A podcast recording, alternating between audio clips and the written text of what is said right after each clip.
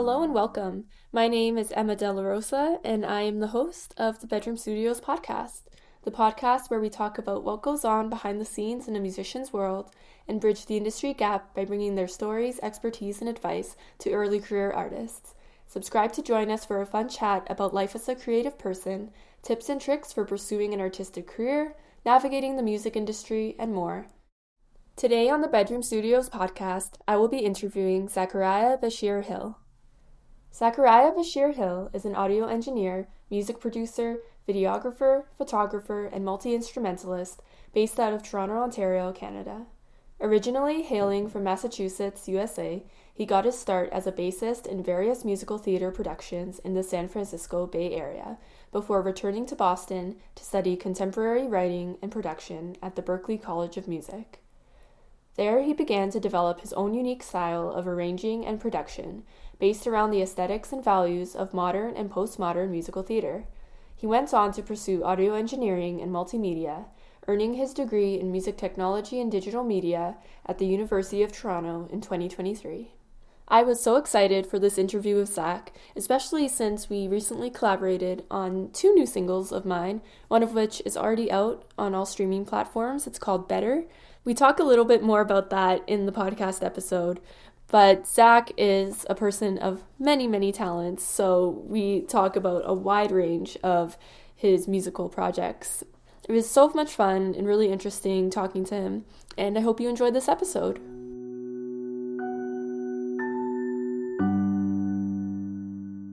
Thanks so much for being on the podcast. Yeah, I'm glad to be here.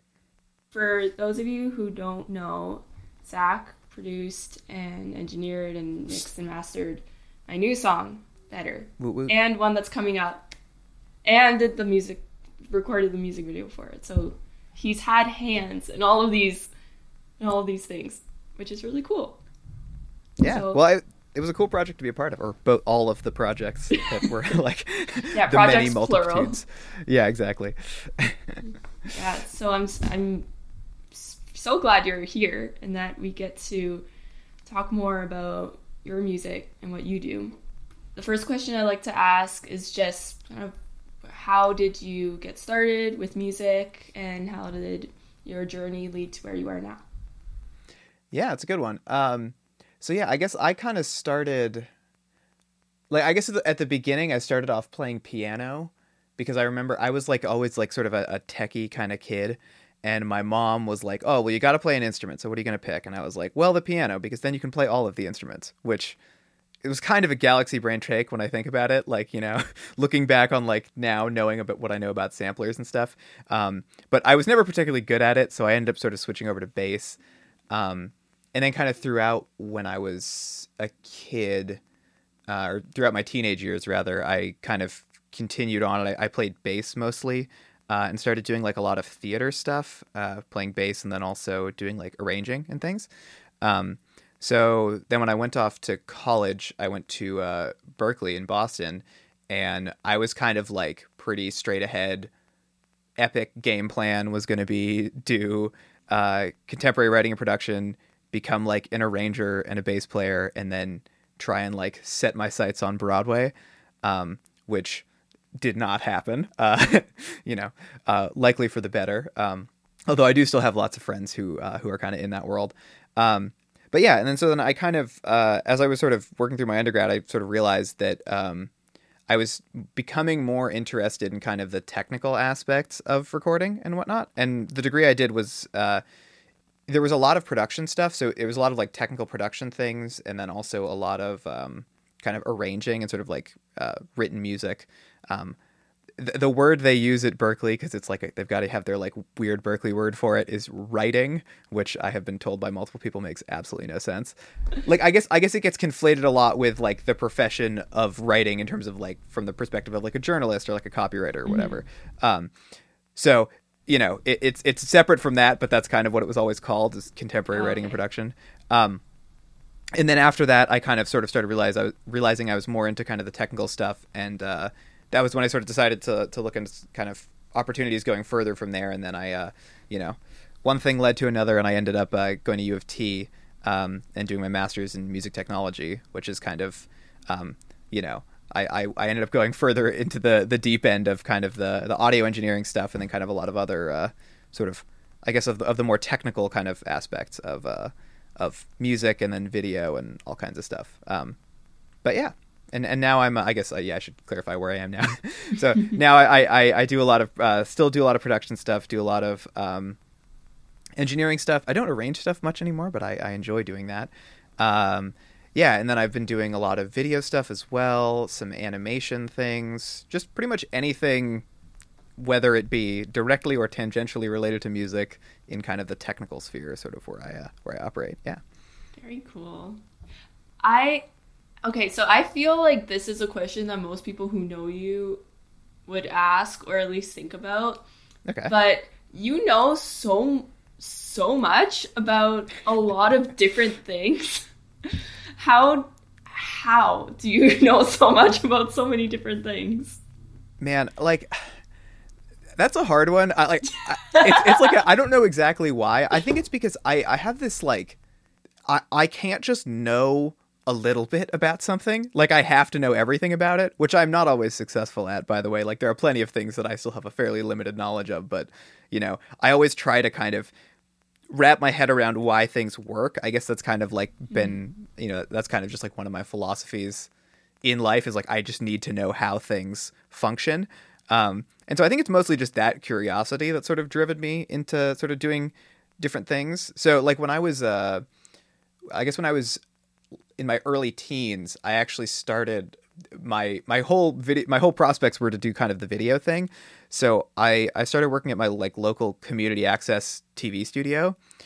So that was kind of where I started doing video stuff and then I kind of moved away from that and started working on more music things and then kind of towards the end of when I was in college at the beginning of grad school that's kind of when I started to sort of shift back into getting getting more into the video stuff and uh, mm-hmm.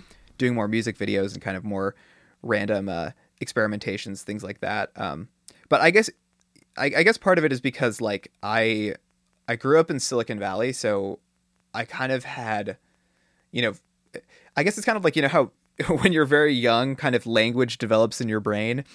For me, it's just that kind of technical language of everyone kind of overcomplicating everything was so entrenched in me from when I was like so young that now I've just like kind of developed somewhat of an ability to kind of see through the like the charade um, when it comes to kind of when it comes to like tech marketing and things, but then also when it comes mm. to like complicated explanations, I can sort of I find it easier to make sense of it than I think a lot of other people do, just because I, you know, because I kind of came from that background of like, you know, having to try to piece together like these things that were overcomplicated for absolutely no reason when I was uh, when I was younger. So yeah. So about your musical theater endeavors, do you have any funny or weird, crazy stories from that world? Oh, that's a good question. Hmm. There aren't any that like immediately come to mind. I think that like so I was always kind of in the like pit orchestra sort of like area of things, so I was either doing like most of the time I was playing bass and then I would also, you know, do arrangements, do kind of orchestrations, things like that. Um so like I can't think of anything immediately, but I know that like for sure the vibe when you're in the like pit orchestra in a theater show is just kind of wild. Cuz like if especially if you compare it to kind of you know what you traditionally think of when you think of people who are like, "Oh, I'm I do musical theater stuff or like I'm a singer or whatever." There's like a there's like a real seriousness to it a lot of the time, you know. And like I know theater kids can be, you know, goofy and whatnot, but like in general, people like take their craft very seriously. And like the same is true of the the musicians i think who work on those kinds of productions but it's amusing when you have people who are like that but also you're in like a literal pit under the stage and you can just goof around as much as you want and like no one's gonna stop you. Um so yeah. I mean i can't think of of, of anything yeah like directly um like i said but you know like it just the general vibe of like being in that mm-hmm. space is very like it there's like an understanding that like nobody really cares. Uh, like you know what I mean? Like people are there to see like the show and the um mm. and whatnot. And of course people care about the music and people care about the live music, but it you know, it's sort of like this sense that you can kind of just like you know you can kind of chill out and like as long as you as long as you know what you're doing and you're like actually playing things correctly because if you're like totally bombing every night then that's like a different story. Um, but you know like as long as you like reach that like baseline of like actually kind of doing the job beyond that you know you get there are like a decent amount of hijinks that ensue. Like i guess i know like one thing this wasn't like a story related to me but i know like the this was something that was going around when i was uh, uh when i was in my undergrad that was uh i had a friend who met the trumpet player for Phantom of the Opera, which is since closed on Broadway. And apparently, like the entire show, he just like reads a book. Like he just he just like cycles like different, or he, he used to like cycle different books basically, um, just because he knew he had all the music memorized. So it was just like anytime he wasn't playing, he was just like sitting there like laying back in his like chair, you know. So it's like things like that, even where it's just like you know, because there there are no eyes on you, you can kind of just like chill, you know. it's, yeah. it's fun, yeah. I and when I was in my fourth year of my undergrad, I played in two uh, student productions. One I was subbing for, so it was just oh, nice. one night. But for both times, we were on the stage in the back. Oh, um, that's fun. it it was because we were still like pretty goofy and just like enjoying. Um, but the audience could see everything that we did yeah. And I always just have this like stupid big smile on my face all the time. and so the audience would just see me just really enjoying myself. Oh yeah. I feel that big time. I was um a couple of shows I did so there was this like thing when I was in high school, uh I think it was called the Drama Llamas, and it was like this. Oh my gosh, I love yeah. that. yeah, it was like this like self-run kind of like musical situation. Um, so it was like always written by students. And I just remember the guy who ran the theater, whenever we were like, hey, can we open the pit for this show? He was like, absolutely not. And we had a pit. And everyone always were like, we were always like, you know, just tell us what to do. We'll, we'll get all the stuff out of it. You know, we'll open it all up. And he was always just like, absolutely not. So yeah, whenever we did those kind of like, those like uh, original productions it was always a bit of a you know stay on the stage and kind of try to mm-hmm. try to like limit the hijinks visually but sort of keep it kind of going under the hood uh, thing. So yeah. So you went to school in the us so did you have those like, the big theaters like in the the movies?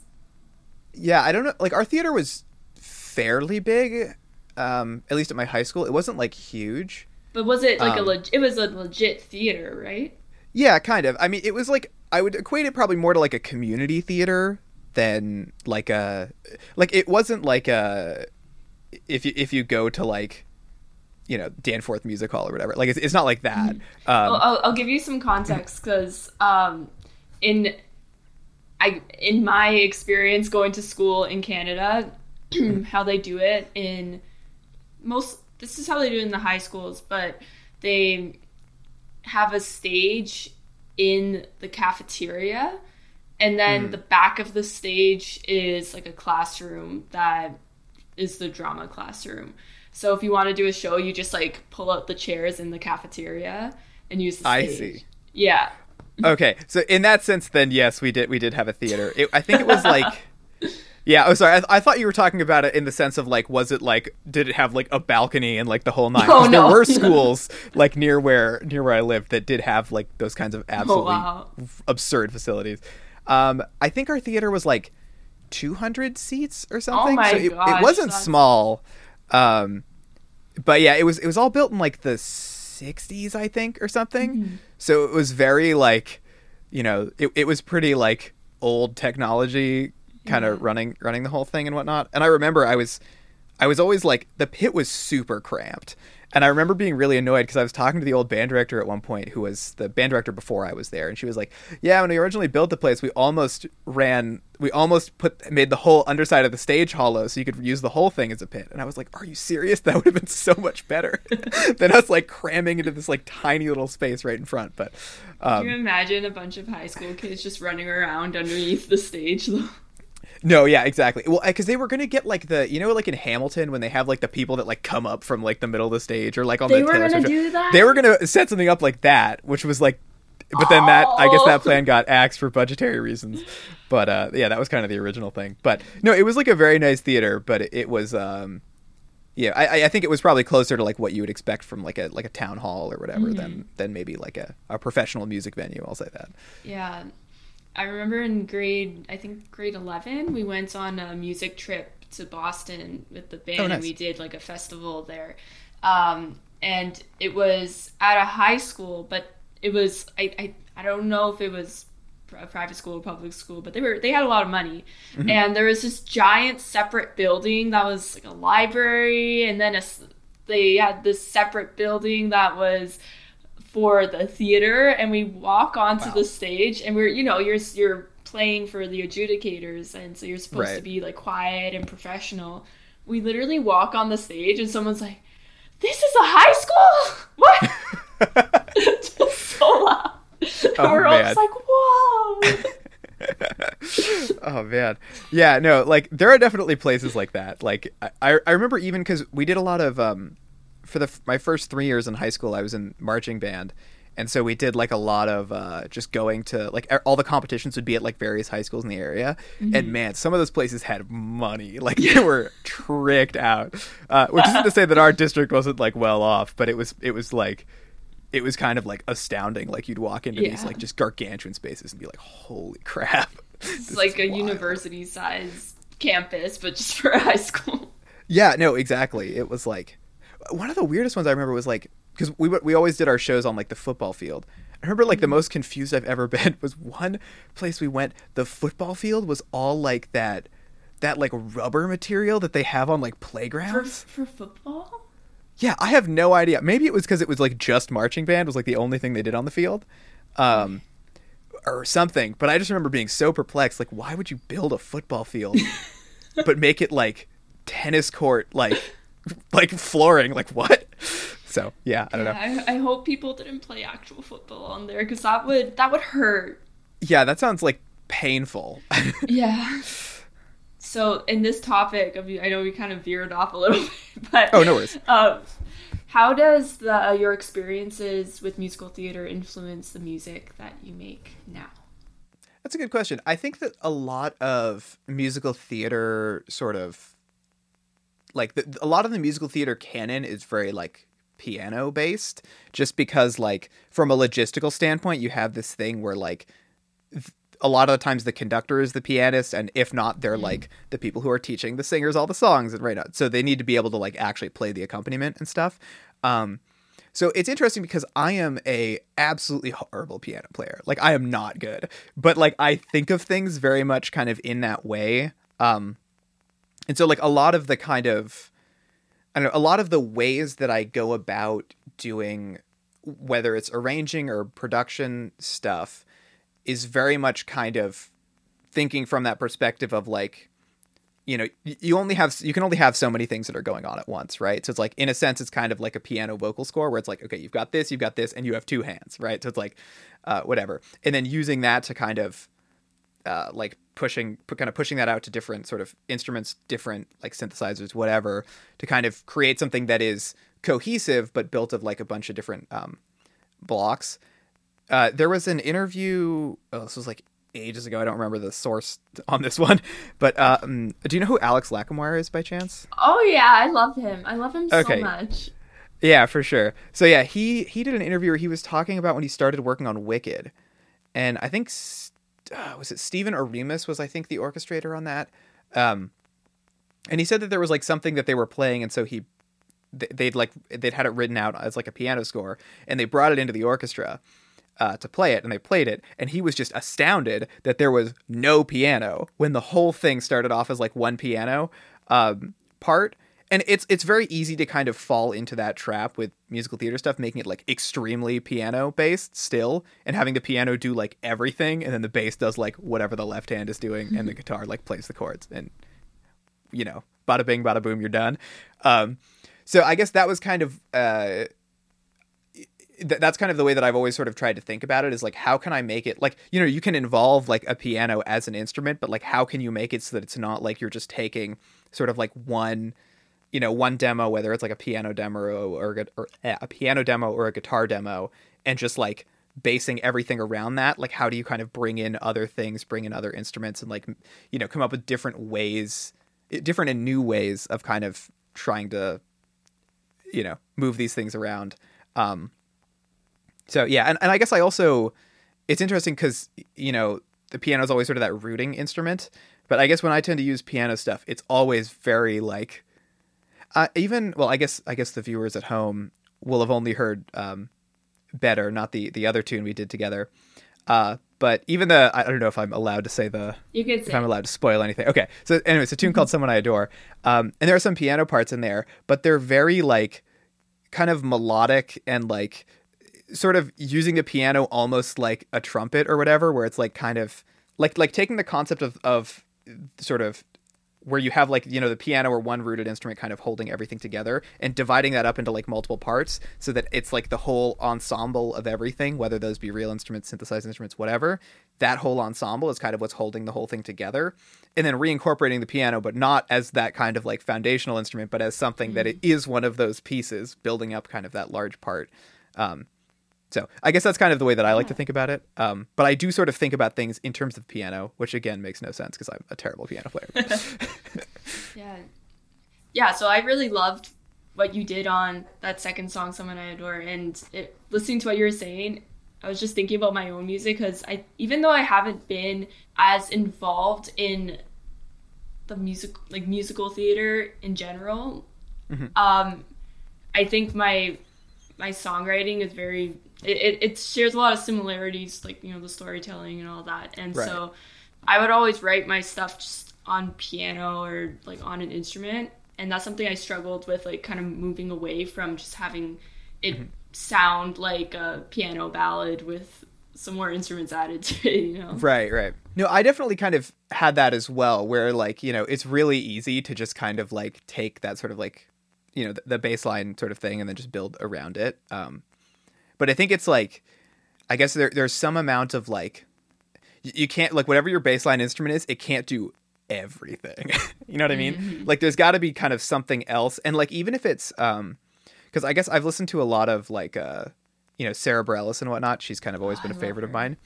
Um, and it's really interesting because if you listen to like especially like her first record, it, it is pretty like you know she's kind of playing the tune on the keys as she's singing it.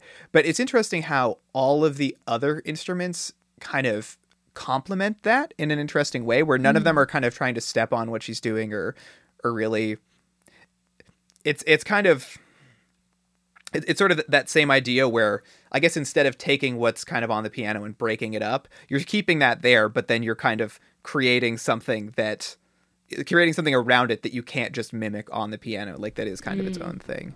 Um, but yeah, no, I, like and it's interesting too that you say that because like especially for better, like when I think about that piano riff, that's like such a like oh I could totally imagine like a theater like a theater version of that with that like piano uh, yeah. ostinato thing. Like oh that'd be great. yeah, I always keep on saying I should try to get into musical theater a bit more because I I love it and I know that I would love it. Um, it's just never been something that I well I guess I did a little bit. I did some pit band stuff last last year, but hmm. yeah, gotta gotta make some time to explore that. yeah, no, it's like it's a wild world of, of theater yeah. stuff. So there's there's all kinds of things. Like I'm always sort of astonished because I I have this tendency to like I, I don't keep super up with like all the latest shows, and then like every couple years I go back and I look in on like what's happened in the last couple years. I'm like, wow, that's wild like you know just like like like looking back at like the kind of the new technologies that people are using and everything um mm-hmm. and everything so yeah it, it's really cool like you know any any angle you take it from it's very interesting because the thing about theater is that everything has to be done live mm-hmm. right so there are all kinds of really just weird and bizarre ways of making things happen live that you just like wouldn't think of but are like totally ingenious solutions you know mm-hmm. Um, I, I wanted to ask about because you're talking about music production. How do you choose the sounds that you you want to include like in a song or in a project? And especially when they don't exist, then you have to create them like with synthesizers or something. Yeah, that's a good question. I think that I tend to I tend to focus like I don't know. I I tend to just hear things. like I don't I don't know like a way to put it other than that, but I tend to just like hear an idea and then drive myself crazy until I can figure out like what the closest approximation of that idea is. um and I guess like you know with time the more you do things the more you kind of get used to like oh, I kind of can sense sort of like sort of what this is. Um, even like the violins and stuff and better. I just remember like I think we had most of the song kind of like put together, and I was just playing it back, and I was like, no, there's something. There's something here, and it's missing. and it was like it, it, took me like a minute to figure out what it was, but then I was like, oh, it's like there's there should be some kind of a string thing here.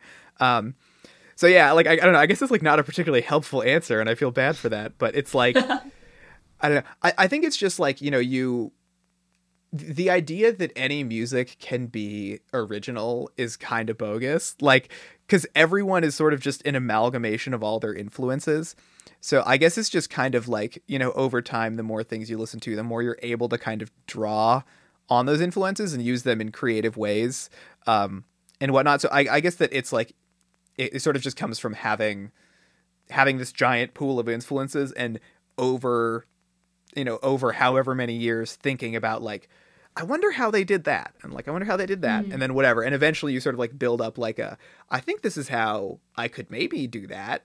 And then, you know, the more you do that, then when you start to hear things in your head, you can kind of like rebuild it. Um, but a lot of that also is just like, like literally trying to, trying to mimic things. Like mm. if you, if mm. you hear a cool sound, just like trying to figure out like, I wonder how they made it and sort of just trying to piece it together and figure out whether it was like a synthesizer or like a, uh, you know, or like some kind of a sample that's like super warped or you know wh- whatever it is um, and just trying to find like find ways of sort of recreating things and the better you get at recreating things then the better you can get at like recreating the things that sort of just come to you in your head you know? Very cool. Yeah. So you do a lot of collaborations especially i mean as a producer it's kind of your the main thing that you sure, might yeah. be doing. Um, absolutely. do, do you have an approach to collaborating and does that change depending on what your role is in the project yeah i, I don't know if i have like a unified approach to collaborating um necessarily i think that like hmm I, I guess it's a tricky one i think the reason why it's tricky is because there was one piece of advice that a good professor of mine uh, at Berklee, uh, loudon stearns uh, gave me was basically he said this whole like networking is complete BS. Just make friends. Like mm-hmm. Make friends in the industry, like get to know people and whatnot. And that's kind of you know, that should be uh kind of like what your sort of driving kind of thing is. And he was like, I think after that he said that he and this is mind you, this is like a professor, was like, I've never applied for a job. Because his point was that basically like in the music industry, it's kind of just about knowing people and just about like you know doing what you can to like get along with people so i guess that like in that sense it's very dependent i guess on like kind of what the vibe of the collaborator and the collaboration is. Um but i guess i always approach it from the thing of like you know like uh, like obviously we're working on a piece of music or like a video or whatever but like at the end of the day this is also like a person that has ideas and they're trying to get those ideas out you know? So i guess i kind of try to try to think of it like that in a sense, like more. I, I guess I think of it more like collaborating, kind of as working with people rather than like, you know, maybe like trying to blend my musical style with someone else's or, or like whatever. It's it's more just about like you know let's we've got two people, two creative people in a room. Let's like see what we can make. Um, so yeah, I guess that's mm. yeah. Cool. So when I recorded my music with you, it was very organized and there was kind of that trust of like, okay, like I know I'm in good hands and I know that we're gonna get everything done that we needed that we need to do and it's gonna go really well. Was it a process to get to a point of like, okay, like I've I've worked with a bunch of people and I know this works, this works, this works, and this is how I want to run my sessions? Or I guess what I'm saying is like, what is your approach as a recording engineer? Yeah, no, yeah. So ooh, that's that's a good one. Yeah, I think that like. I don't know. I, I, come at it from different angles because I always like to try something different and something interesting. That's like I don't know. I, I'm I'm always just intrigued by like what kinds of weird sounds you can create and what kinds of like useful ways you can use them. So like even on the better session, um, like on the the drums for that, we had mm. like I, I plugged like I plugged like a pair of headphones into a DI box. We had uh like a Tim's coffee cup filled with water and like a like a guitar pickup like sat inside of it. That was one of the microphones. So all kinds of like bizarre stuff. Um, so I guess like you know from from the standpoint of like you know, because I guess a lot of people will be like, oh, what microphones do you like? What, you know, whatever. I think that like I can basically make anything do there and, and whatnot. And I'm always intrigued in like how I can sort of use things in, in weird and interesting ways. Um, but yeah, from, from the, the standpoint of like managing sessions and things, my goal is always to kind of try and like f- as, as quickly as possible, figure out like where we are. Um, mm. So that's why my like the number one thing I don't remember who taught me this, but like the number one thing is when we start recording, I'm gonna hit record at the start of the song, and you're gonna keep going until the end of the song. And if you completely bomb and fall apart, I don't care. I'm not stopping.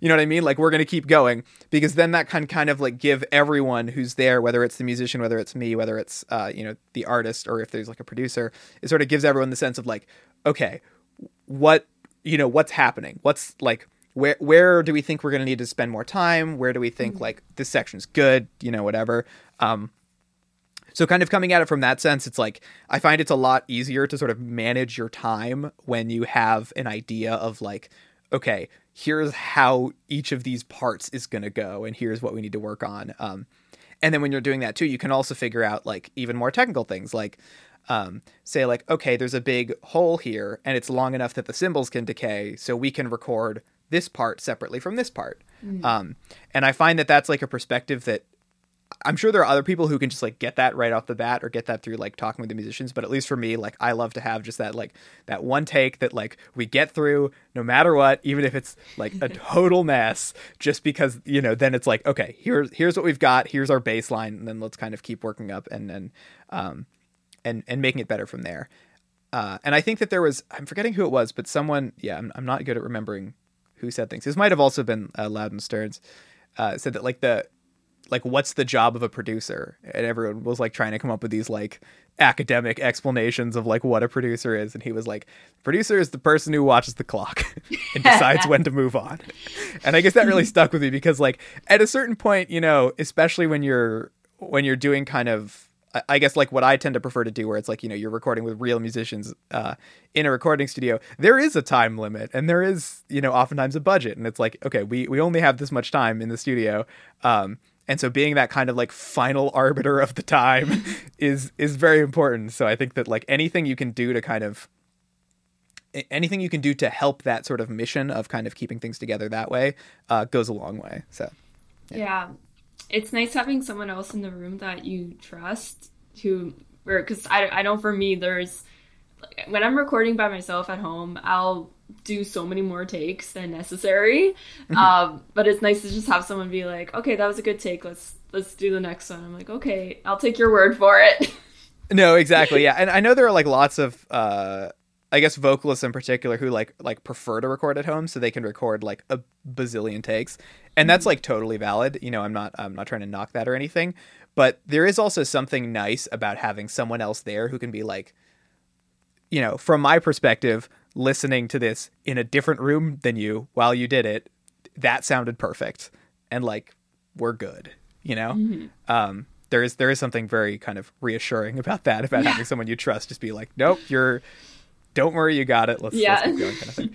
Um, yeah, because otherwise it, becomes like an infinite time sink. That, that happens to me when I'm when I'm recording bass stuff too. It's like if I'm in the studio and I'm, I'm playing bass on something, I can like, you know, it's like you, you understand like okay, we only have this much time, so like you know, what am I gonna, what are we gonna prioritize so that like we get the best recording possible? Whereas like if it's me, I could just sit here for four hours and just grind the same dumb fill and then like you know in the mix it's like barely audible but you know like, yeah. you know and then the more you the more you repeat it, if it's going on for a really long time, then you, mm-hmm. like for me, anyways, I tend to get really tired, and then nothing I do sounds good, and yeah. I either end up going back to one of the beginning takes or I just mm-hmm. give up. Exactly. And also part of it is like at a certain point everything just stops making sense. Yeah. Like like when you have so many notes about like okay, this word I need to sing like this and this word I need to sing like this, then at a certain point you're just like what am I what am I doing here? like what is this? like like I like you you completely lose like the um the actual kind of you, you lose track of like what uh, what you were aiming for at the beginning, yeah. Mhm. Um do you have any projects that you've worked on that you're either just really proud of or that you did something really cool or experimented with something that you would like to talk about on the podcast? Yeah, for sure. There was a song called "Better" by this person. no, I kid. I, I was very proud of that uh, that record, though. I will say. Um, no, like I like the, I was I was really happy with like how that um, how that came out, and I like you know I uh, my partner Camille is always like her desk is like right next to mine, so you know she listens all to all of my like absolutely insane antics, and I just remember that was like one of the ones where when I was like listening through to sort of the final mix, she was like, you know, this sounds really good. And I was like, Aww. yes, that is like the best. yeah, that's like that's like the best review I can get um, on anything. Is her just being like, oh yeah, I, I like that, that that thing you're working on. And I'm just like, yes. Uh, uh, so you know, um, there's that. I guess the other thing that uh, that comes to mind is just about a year ago. I think from when we're recording this, it's like a year and a couple days ago. Um, the the sort of the first record I ever produced for someone got put out like officially, which was I don't know if you know uh, Rose uh, Sonnen. No, um, I don't. No, she so she's a she's a harpist. Um, I think she's I think she might be at Rose Harpist on Instagram, but don't don't quote me on that. Um, and she came to me with this like really interesting idea, or she's like, okay, so I'm a harpist and a singer songwriter, and I have a band and I was like, okay. And so the the whole record is it's it's her she's singing playing harp and then there's a bassist and a drummer and it's like pop tunes. Um, and she she describes her own style as like cheesy. That's kind of like you know, I don't know if I would necessarily go that far in my own sort of uh, description of it, but like I don't know, it, it has a very like uh, almost eclectic feel to it because it's like you have like the harp, which is not a traditional singer songwriter instrument by like any stretch. Um, and like, you know, using that as like sort of the main building block of a pop record is, uh, you know, it was like, mm-hmm. I remember at first when she like told me about it, I was like, huh. Like and I was just like I have no idea how the hell I'm gonna make this work, but I was like so determined to try. Uh, and I'm really proud of how it came out. Like we try to, there, there are like whole bits in there uh, where there are like we ran guitars through like or not guitar we ran uh harps like the harp through like distortion pedals Ooh. and yeah we did like all kinds of just like absolutely just bizarre unhinged things um and there are sometimes where we're like double tracking harp uh and stuff which is for those of you who uh you know any listeners who are not in kind of the the music industry that's when you like record something twice and you put it put one in the left ear one in the right ear um which is something that you traditionally do with like guitars and such. But it was interesting because it was like a lot of trying to figure out how we could break up what is basically like a piano worth of instrument into like different segments and find different ways of recording it um, and whatnot. Um, so yeah, I guess that that would be another one that uh, that comes to mind. Uh, and then I do also have, I guess I have some other personal projects, but none of them are released yet. That I'm.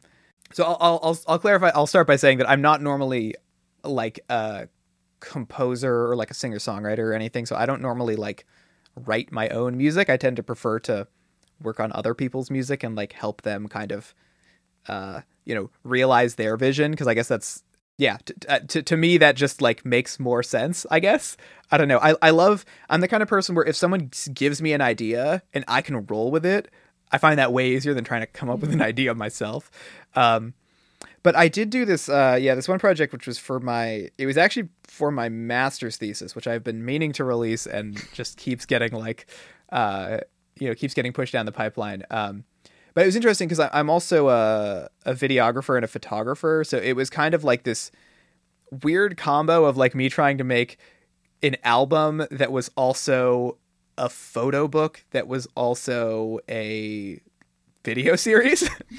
um, so it's kind of just like uh, it, it, ended up being like sort of me going around to various different places in uh, Toronto and you know taking taking photos of different kind of uh, parts of the sort of urban design and then using those images as like a jumping off point and um, and sort of like you know to, to create kind of like this sort of this video series that kind of went along with those photos and then also sort of this uh, music that was created in tandem, which was all based around um, the Disklavier, which for folks who don't know is like a it's like a piano that you can play with a computer. Is basically the best way of describing it. Um, so it was all kind of this like quasi generative, not in the like not in the 2023 AI generated whatever, but like using kind of it, using baseline ideas and algorithms to kind of generate interesting ways of having things played on a real instrument and then recording that. Um, so yeah, and then it kind of the whole thing ended up uh, sort of becoming this. Uh, I don't know. I think it's a pretty interesting project of kind of just my sort of interpretations on like the way that cities are designed and kind of how that reflects uh, the priorities of the city. Um, you know, and how how we can sort of like I know. I, I, guess I didn't even get into like you know my ideas for solutions. It was more just like kind of my observations as someone who is you know typically like a a transit user and a pedestrian and like exploring different urban environments and kind of how they uh you know how they feel uh, to be in, and then kind of using the music and and whatnot to augment sort of the the the photos. Um, so yeah, wow. at some point that'll be released. So if you're if you're into that, you know, feel free to follow me on the socials and whatnot. But I uh, yeah, I, don't have any timeline at the moment for for when it's going to come out, but hopefully soon. yeah, that is that. so that is so cool. As, thank you, thank you. Like as a musician, but also as a music teacher and geography teacher, that is oh, you teach geography. That oh, is very cool. cool. Yeah, that's my second teachable. Oh, um, awesome. That's cool. Might have my students do something like that one day. Yeah, no, for sure. I feel like it's a it's a good project just to like go yeah. places and just like take pictures. Yeah and just like experience them and just like think about kind of like what what the place tells you about about the priorities of the people that made it you know? Mm-hmm. i think it's very interesting. Yeah we did something like that um one of my courses this year. We went to what was it kensington market. Oh nice. Yeah like a field trip and oh, uh, cool. we sort of thought about how we would how would we if we were to bring students there, what would we have them do? And oh, I like, see. Just a geography assignment. Yeah, yeah, that's really cool. Yeah, because I guess I always think of geography in terms of like the broader like let's look at maps kind of geography. Yeah.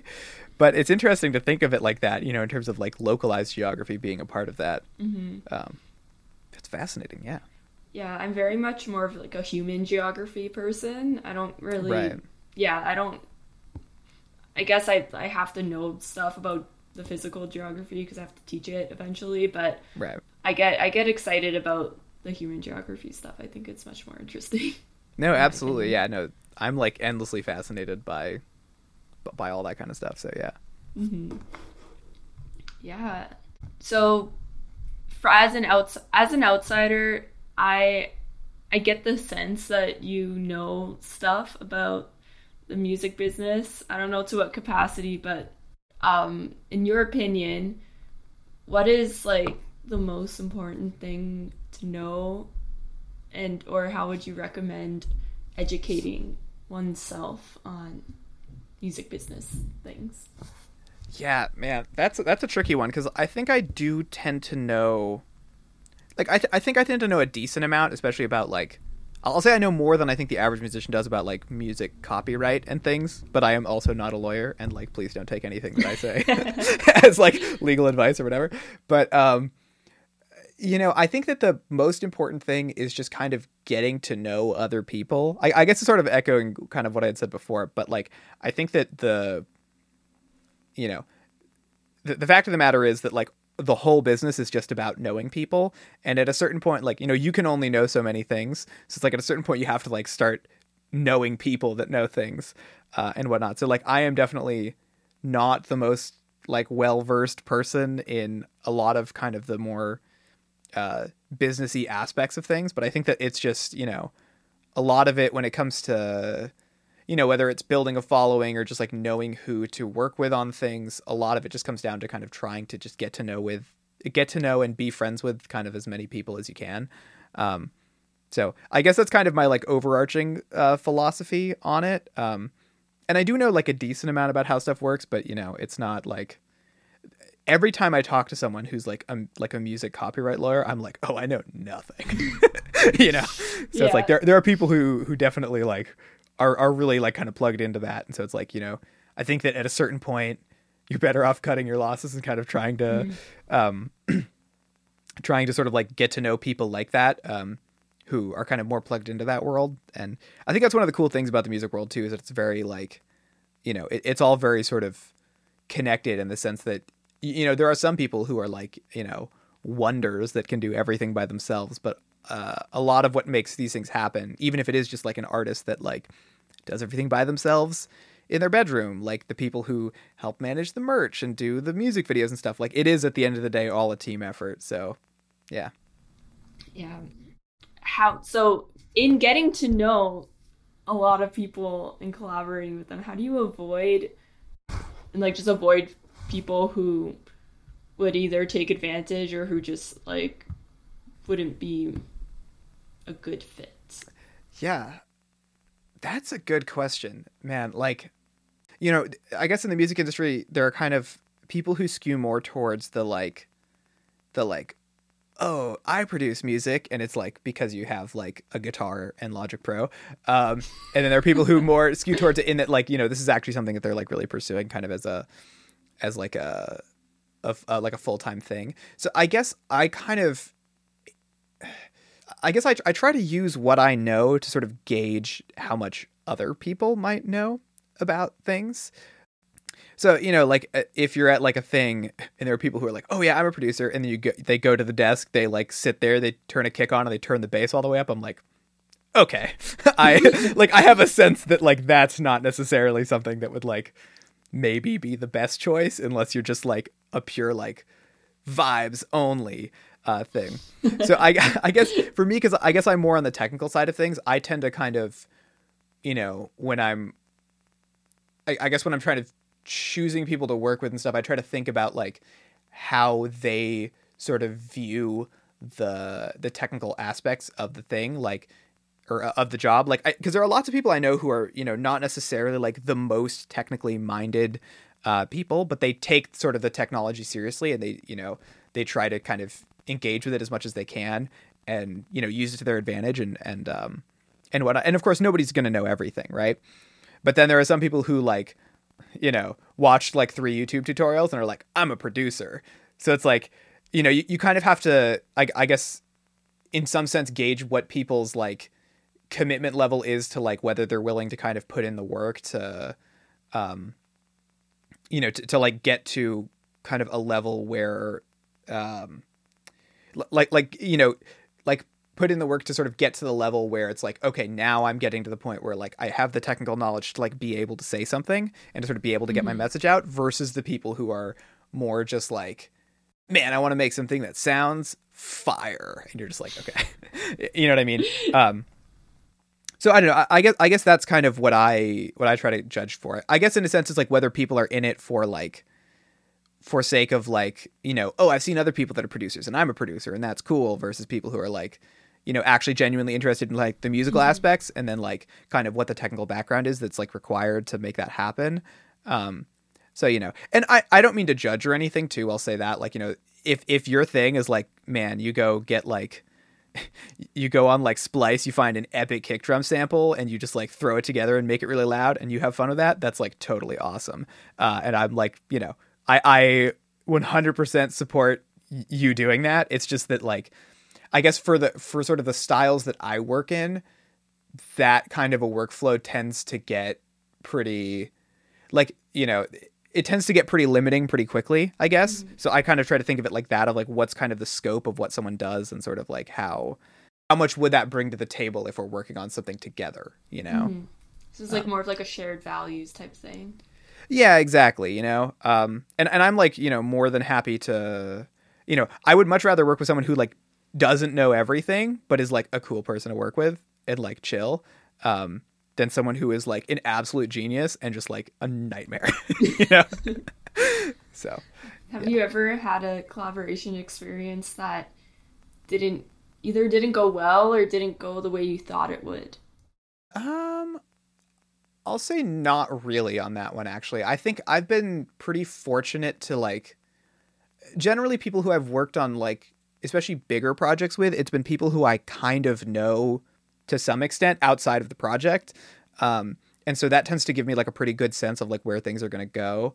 Um, so yeah, I, again, I guess it's like a similar thing where it's like I sort of mm-hmm. try to get like a vibe for like who people are, whether that's by by actually knowing them or by um, you know, like, oh, they're good friends with a good friend of mine, and like, you know, I I, I trust them through that kind of thing. Um, but yeah, no, like I I don't know, I, I I try to get to like get to know people to some extent before I like Yeah. sign a contract. uh, just because I Yeah. think that, that makes things a lot easier. Um, uh, you know, and and at the end of the day, you know, it's like it's all a collaborative effort. You know, it's about the people you want to work with. Um, Mm-hmm. so yeah, Yeah, and it, in um a previous podcast episode, um, one of the guests who was saying, like, if you don't know someone, like start off with like a small project. That's Yeah, exactly. Low key, and then you know build it up. Which yeah, yeah, or even like you can even go like even one less than that even if you don't want to do that is like if you're like say having a recording session just be like oh hey do you want to come over and sit in you know because that'll give you some sense of like the vibe of like how they work and if they're going to be just like totally off the wall insane or you know if they've got like you know if they're going to like you know maybe like lend some insight or whatever um you know and that can give you kind of a sense of like how they think and whatnot um so yeah you know I, I think that's that's a very very good advice is like small projects and or like places where you can kind of get a vibe of them um commitment to start. yeah exactly no exactly yeah You mentioned this a little bit before we started recording, but Mm-hmm. how do you how do you manage working on a bunch of different projects at the same time? Yeah, um, like literally, there's an app called Things, and it's great. um, so I'll say that. Um, but like, you know, I'm not the best at kind of trying to keep multiple things in my head at once. So I guess I kind of try to try to think of it as like focused pockets of like working on things. And sometimes for me that even means like i have to like schedule out like i'm working on this now and then i'm working on this from this time to this time because it's like otherwise i have nothing that's like keeping me in place from getting like way too absorbed um with something. But i think that having some kind of a way whether that's like you know an app or like a um like i used to do it all in like a notebook um but having some kind of like global overall sense of like like these are all of the things I have going on, and this is kind of how they're all going to fit together, kind of in my schedule, and like how I'm going to make it all happen.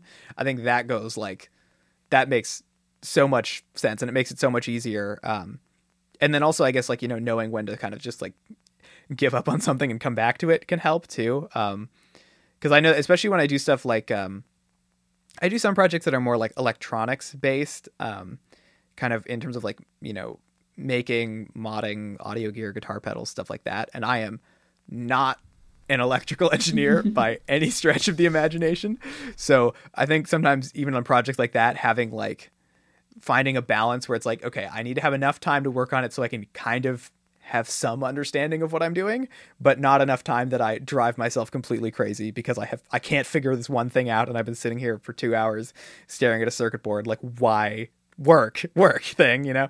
Um so yeah, I think that just like, you know, if whatever you can do to kind of have an overview of like what things are going to look like um and even like uh sometimes I'll do like cuz I tend to map out like when I'm working on things and stuff. So if I like sort of on one day of the week like look at my whole next week and just go like okay, this is kind of when this is all happening and sort of like just like mentally prepare myself for like uh for like what's going to happen, that tends to to help a lot. But I it's kind of like the um the thing of like you have to set up you know like boundaries for yourself of like this is this time and this is this time and like at the end of the day you know you can change it around a bit but like you know having that like idea of a structure in place kind of helps sort of keep things somewhat collected i guess Yeah, it's like especially when you're not in school, it's like for me, anyways, it's so hard for me to maintain any sort of structure. yeah you don't no, have to absolutely. be somewhere at a certain time. no exactly because there's like something holding your feet to the fire to like actually go and like go to class or go to whatever you know so it's like having you know trying to create that kind of a structure is kind of like for me i find the most important thing but i also know other people who like don't operate like that at all and like that they find that too confining so it's it's about what works for you i think at the end of the day On the days where you don't have the motivation to do something, are there like any other ways that you sort of combat that feeling? Yeah, that's that's a good question. I guess I don't tend to I normally don't tend to have issues having motivation to do something. I'll say that. I'm one of those people where I'm absolutely a procrastinator, but I'm the kind of procrastinator where I where I will work on something else under the guise of oh, it's work. it, you know, to like trick my brain. So I guess I'm I'm not kind of I don't tend to have too much trouble like doing something, but oftentimes it'll be like, okay, so I just spent six hours tearing apart this VHS camera when I have this project that's due tomorrow. like, what am I doing? So, um, in terms of like, you know, getting getting over that, like, I think it's still something that I I do have some kind of issues with. I think that like the main thing that sort of keeps me in check on things like that is just a deadline. Mm-hmm. Um, and I guess that's something that I've like learned is like I am much better at working to a deadline than I am to kind of, you know, in terms of like even like you know my own projects where they kind of just get like backburnered forever because I just like keep, uh, you know, I'm not the best at like actually kind of, uh, like prioritizing them because there is no like hard and set like this needs to be out on November's like 18th or whatever and it's mm-hmm. like i gotta like you know make it happen um so I, I guess for me it's it's even if i don't have a deadline setting a deadline and setting like mini deadlines for like okay this is when like the rough cut of this video is gonna be done um and because it's like a like a my own kind of deadline if i don't necessarily meet it it's not the end of the world but like trying to kind of you know, I try to kind of keep myself in check that way because it's like if I make myself think like, oh, I I need to have this done, then I will be more likely to kind of actually sort of get over to it and, and get mm-hmm. it happening. So yeah. Yeah. Like flashback to me editing podcast videos on the Wednesday night before they come out. Yeah, like no, exactly. Exactly. Yeah, yeah, no. I I absolutely feel that so hard. We're kind of at the end of our chat. And so I have two I have two last questions. The first one is uh, if you had any resource or piece of advice that you could give to yourself when you were first starting music or creating art, what would you what would you tell yourself? I guess I would say to try to kind of towards my younger self especially to try to kind of try to do something you haven't done before on every project. Like and that can be simple and that can be crazy but try to try to do something that you haven't done to kind of keep you you know even if everything else in the project is like a chaotic mess or whatever and like you're having a lot of trouble with it at least there'll be one thing where it's like this is the thing that I can tinker with because I guess I'm mm-hmm. I'm a tinkerer. So finding finding that one thing um you know like I guess you know even on better it was like all of those just absolutely bizarre drum mics that I set up and like trying to find ways to use those. Like one of them was like we had a we had a guitar that we tuned to like the the key of the song and we just like left it in there. And then like whenever like the drums would hit it would kind of like hum the strings out and stuff. Like just trying to like find a way to to to use that um because you know if in the event that you're ever stuck on something it can be really helpful to just have something that's like your own weird mini pet project to just return to mm-hmm. just like your little comfort space to be like all of that is not working out how I want it to um, and I don't know what I'm what I have to do to make that happen, but I can play around with this, and maybe something good will come out of it. So, um, I guess yeah, that would that would be uh, the thing I would think of off the top of my head. I know I said I only have two questions, but I, am gonna ask another one. Um, yeah, for sure, for sure. uh, when you have so many sounds and so many tracks and a lot of things happening in one session. Mm-hmm how do you make it into something that's cohesive where you know there's your it's not just this collage of all these different sounds there's like some there's direction and something that the brain can focus on throughout uh, mm-hmm. and like how do you how do you put that all together that is a very good question yeah i think that I, I think i guess the way that i try to think of things is I don't like actually visualize it really, but like as kind of a flowchart of like what goes into what goes into what till you have two channels that are left and right, you know? Um, so I guess like in my, in my workflow, I tend to, for most things, use external summing, which is just kind of like a, there are plenty of discussions online about the validity of external summing, and I'm not going to get into that. But for me, it's nice because at the end of the day, I have eight channels and for each um, for each group that takes two so it's like this left and right for each group so i at the end of my mix i have normally a drums uh a, like a drums track i have a vocals track i have a like guitars ish maybe bass kind of thing track and then i have like an everything else.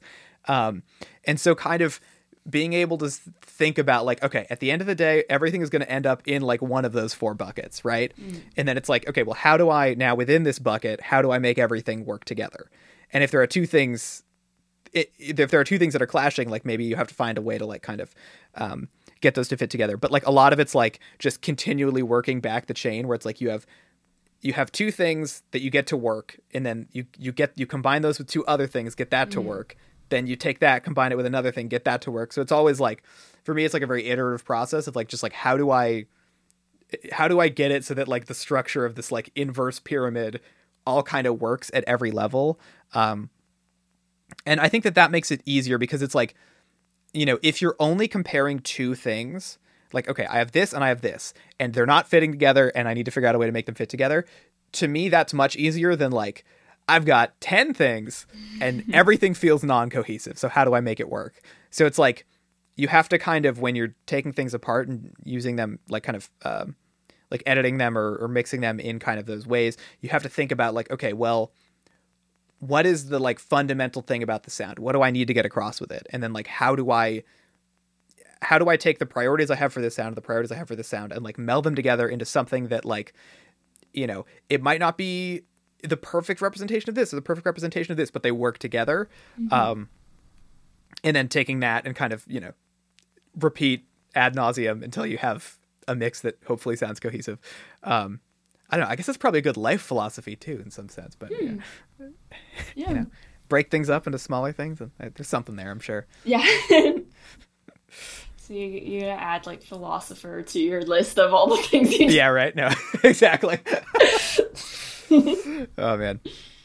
Anyways, so last question um, of the interview. We well, not woohoo because I'm having a good time, but yeah, me too.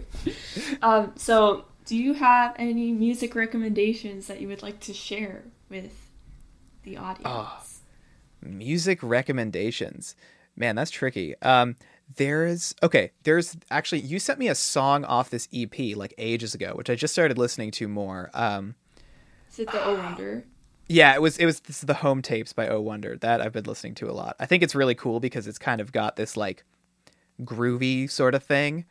Um like i don't know it's got this like really interesting groove to a lot of it that's like not like it feels so bopping and it's like totally like the vibe is totally there but it doesn't actually go like super hard in terms of like if you if you take a step back and you like listen to it you're like oh this is chill but like it's it's chill and you can like really bop to it um mm-hmm. which i dig um i guess yeah a lot of i don't know a lot of what i listen to tends to be like early Fall Out Boy records which is very like ah!